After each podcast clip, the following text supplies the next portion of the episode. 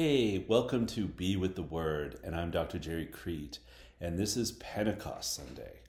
And I'm also doing a series on um, personality and what it means to be ourselves. And I'll be looking at a few different popular personality indicators from Myers Briggs to uh, the Greek temperaments and even the brief mention of the Enneagram.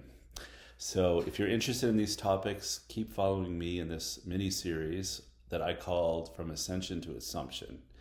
And why I kind of picked personality and, and those two kind of bookends is that I believe clearly, uh, well, with the transfiguration, but with the assumption, uh, sorry, ascension, Jesus kind of reveals his divinity once again, and if it wasn't already clear by that point. And then the assumption, uh, we kind of see um, Our Lady uh, being taken to heaven, and that is her. The fullness of her identity is also revealed. Uh, obviously, she's human, um, but she has, um, like us, has been created in His image, and in her we get the exam- the best example of uh, of living that out. And so we want to be able to live out the best example or the best self that we can be. Um, so I thought it would be fun to look at um, these aspects of personality, connect them to uh, the Sunday readings, uh, in particular 1 Corinthians. We hear um, we hear uh, St. Paul talking about different gifts and different service, all from the same Lord, from the same God, and that they're individual manifestations of the Spirit. So um, I think that's kind of interesting. I think that a lot of times people are looking to different kinds of personality tests to have a greater understanding of who they are. And I think that's fine. I think it's okay to do that. Uh, I think it's just important to remember that they're kind of one axis or they're one layer or they're just one component, one way of looking at who we are. Uh, today, I thought I would jump in and mention uh, in the Myers Briggs or Keirsey temperament sorter or that, that whole arena judging versus perceiving. Uh, that gets shortened down to J's versus P's. If you're familiar with Myers Briggs, you would know that there are four um, there are four letters, right? So I happen to be an INFJ. And so you're either one of two letters in each of those categories.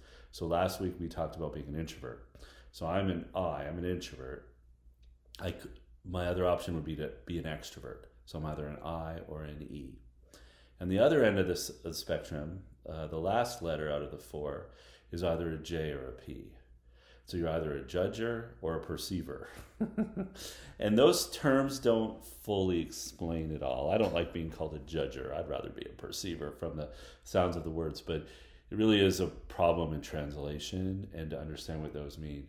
So, the way that I understand judging versus perceiving is that the judging type prefers order, prefers finishing tasks, likes to have things completed, right?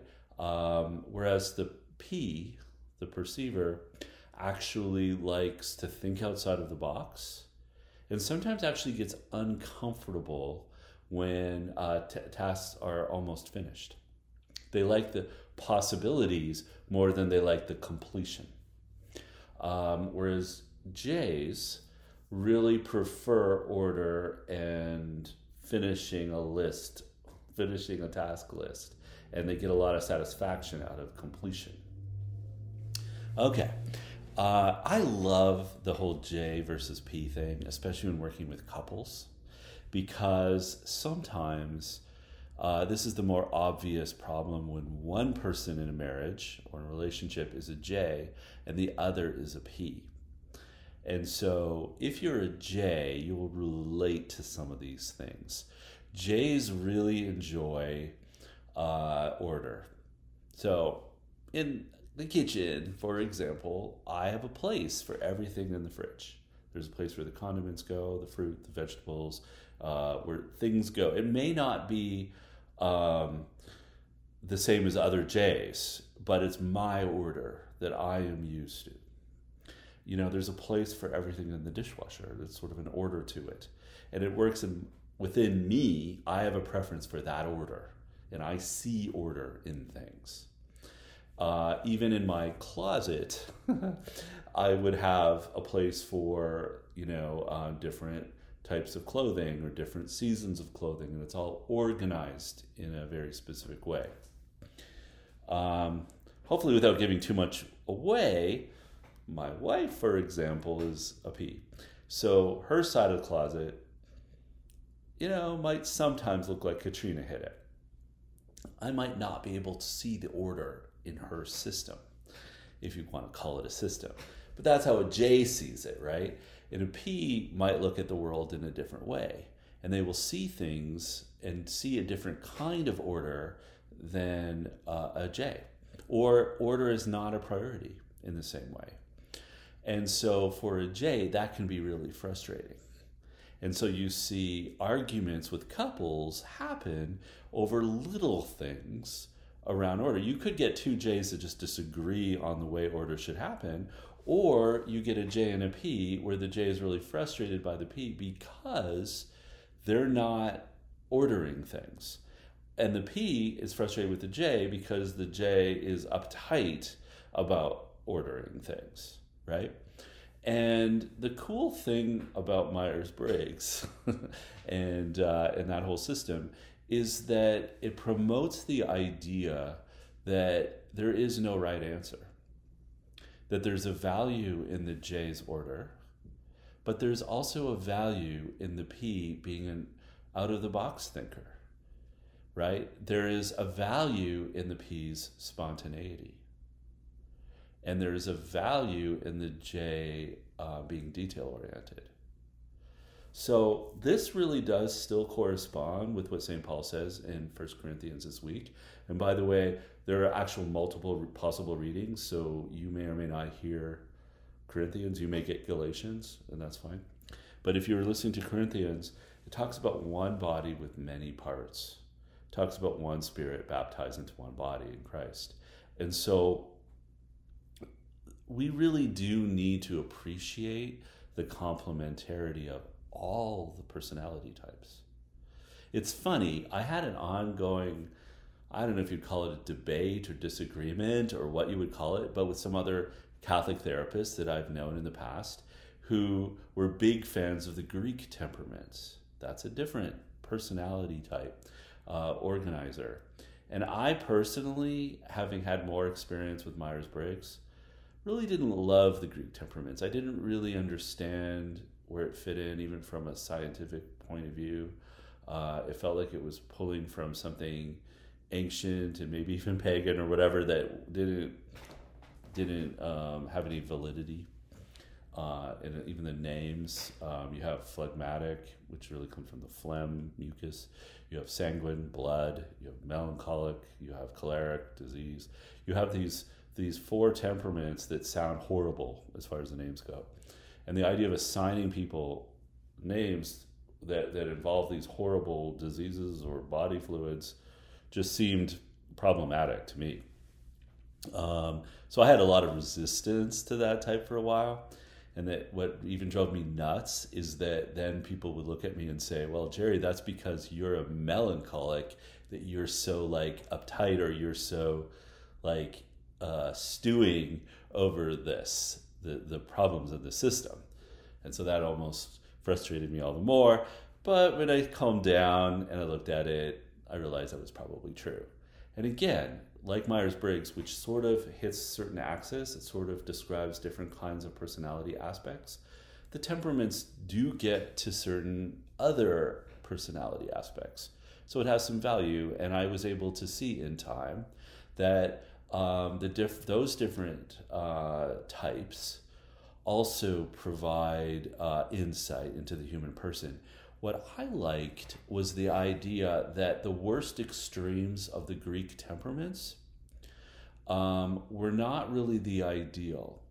So if you're a choleric, so if you're prone to being reactive, possibly even angry or just sort of aggressive, that that's not actually where you should stay, that you should actually move more toward the center, right? And if you are phlegmatic, so you're very easygoing, but you might be difficult to take action, you really shouldn't stay there. So that really helped me understand that each of those Greek t- types need, uh, as they grow in holiness, to kind of move toward the center. And so the project becomes how do you um, grow in holiness so that you're not living out the worst extremes of your temperament type. This is really different from Myers Briggs, where you're kind of recognizing that it's based on preferences and that a preference isn't good or bad, right? So, as an introvert, I might prefer um, a few friends over a lot of friends. I'm not trying to change that. It's really about accepting that. I'm accepting more and more who I am and just living with the fact like if I'm a J and my wife's a P, I'm accepting who I am, she's accepting who she is. But here's the key, and I think this ties in with Galatians, which you may or may not hear on Sunday, and it's the fruits of the Holy Spirit. And the fruits of the Holy Spirit in Galatian are love, peace, joy, patience, kindness, generosity, faithfulness, gentleness, and self control. Those are beautiful, beautiful virtues, all of them. And I would say that as a Catholic approaching personality types, we need to bring, cultivate those fruits of the Spirit and bring them to our personalities. So whether we're sanguine or choleric, or whether we're an NF or we're an NT or we're a P or a J, whatever it is, we are, or we're a nine or we're a three on the Enneagram, whatever it is, we want to, we want to practice gentleness we want to practice self control. We want to practice patience. All right. So if my wife might need to practice patience with me and or not maybe it's patience so much as maybe self-control or generosity in terms of accepting the order and the ways in which I prefer order. But I also have to practice patience and generosity with her and self control at times in terms of appreciating and stretching myself to appreciate how what she brings, even though different, is important. And then sometimes I might need to um, uh, allow myself to be moved by her. Maybe her spontaneity um, will bring riches to me. Maybe my order brings benefits to her. So when we practice, when we are open to the fruits of the Spirit into our lives, it enriches our personality type, but it also helps us to relate better to our partner, to our spouse. And so um, we start to appreciate each other for our differences rather than allowing our differences to become obstacles. Okay. All right. So that's all I have for you today. I just, I mean, I could, we could talk more about the Spirit. This is Pentecost. It's about being open to the Holy Spirit, about the advocate and the Spirit of truth and those aspects, and, and the fact that uh, as a Father sent, sent, um, Christ into the world, so Christ sends us into the world. And on that note, I would say be that person that God created into the world. Um, and, and, I could go on, but I think that's enough. And I think that it's important for us to sit with the idea that my preferences or my temperament um, is good. It's not a good or bad. It's just a it's or neutral. I mean, it is a neutral in a sense, but it's a good in that it is just who I am. And um, but at the same time, I need to practice those virtues. All right. I hope you have a great week. I hope you will join me uh, with Catholic Journeyman when that comes. Uh, I'm going to talk more about the strengths, I think, next week. And if you're interested in, in having your strengths assessment done, I've already had a few people reach out to me. I have two amazing life coaches that do strengths assessments. Um, so, uh, you know, if you're interested in that, uh, reach out. And I hope you'll also go to soulsandhearts.com I hope you like and subscribe to our different podcasts. I hope you'll listen over to uh, Dr. Peter's podcast. He's got some amazing topics going on with Catholic marriage and sexuality. He's uh, just doing fantastic work there. And uh, we're opening up the uh, Resilient Catholic community in June, and we've got Catholic Journeyman coming at the end of June, early July. All right, guys, I hope you uh, take good care. Until next time, be still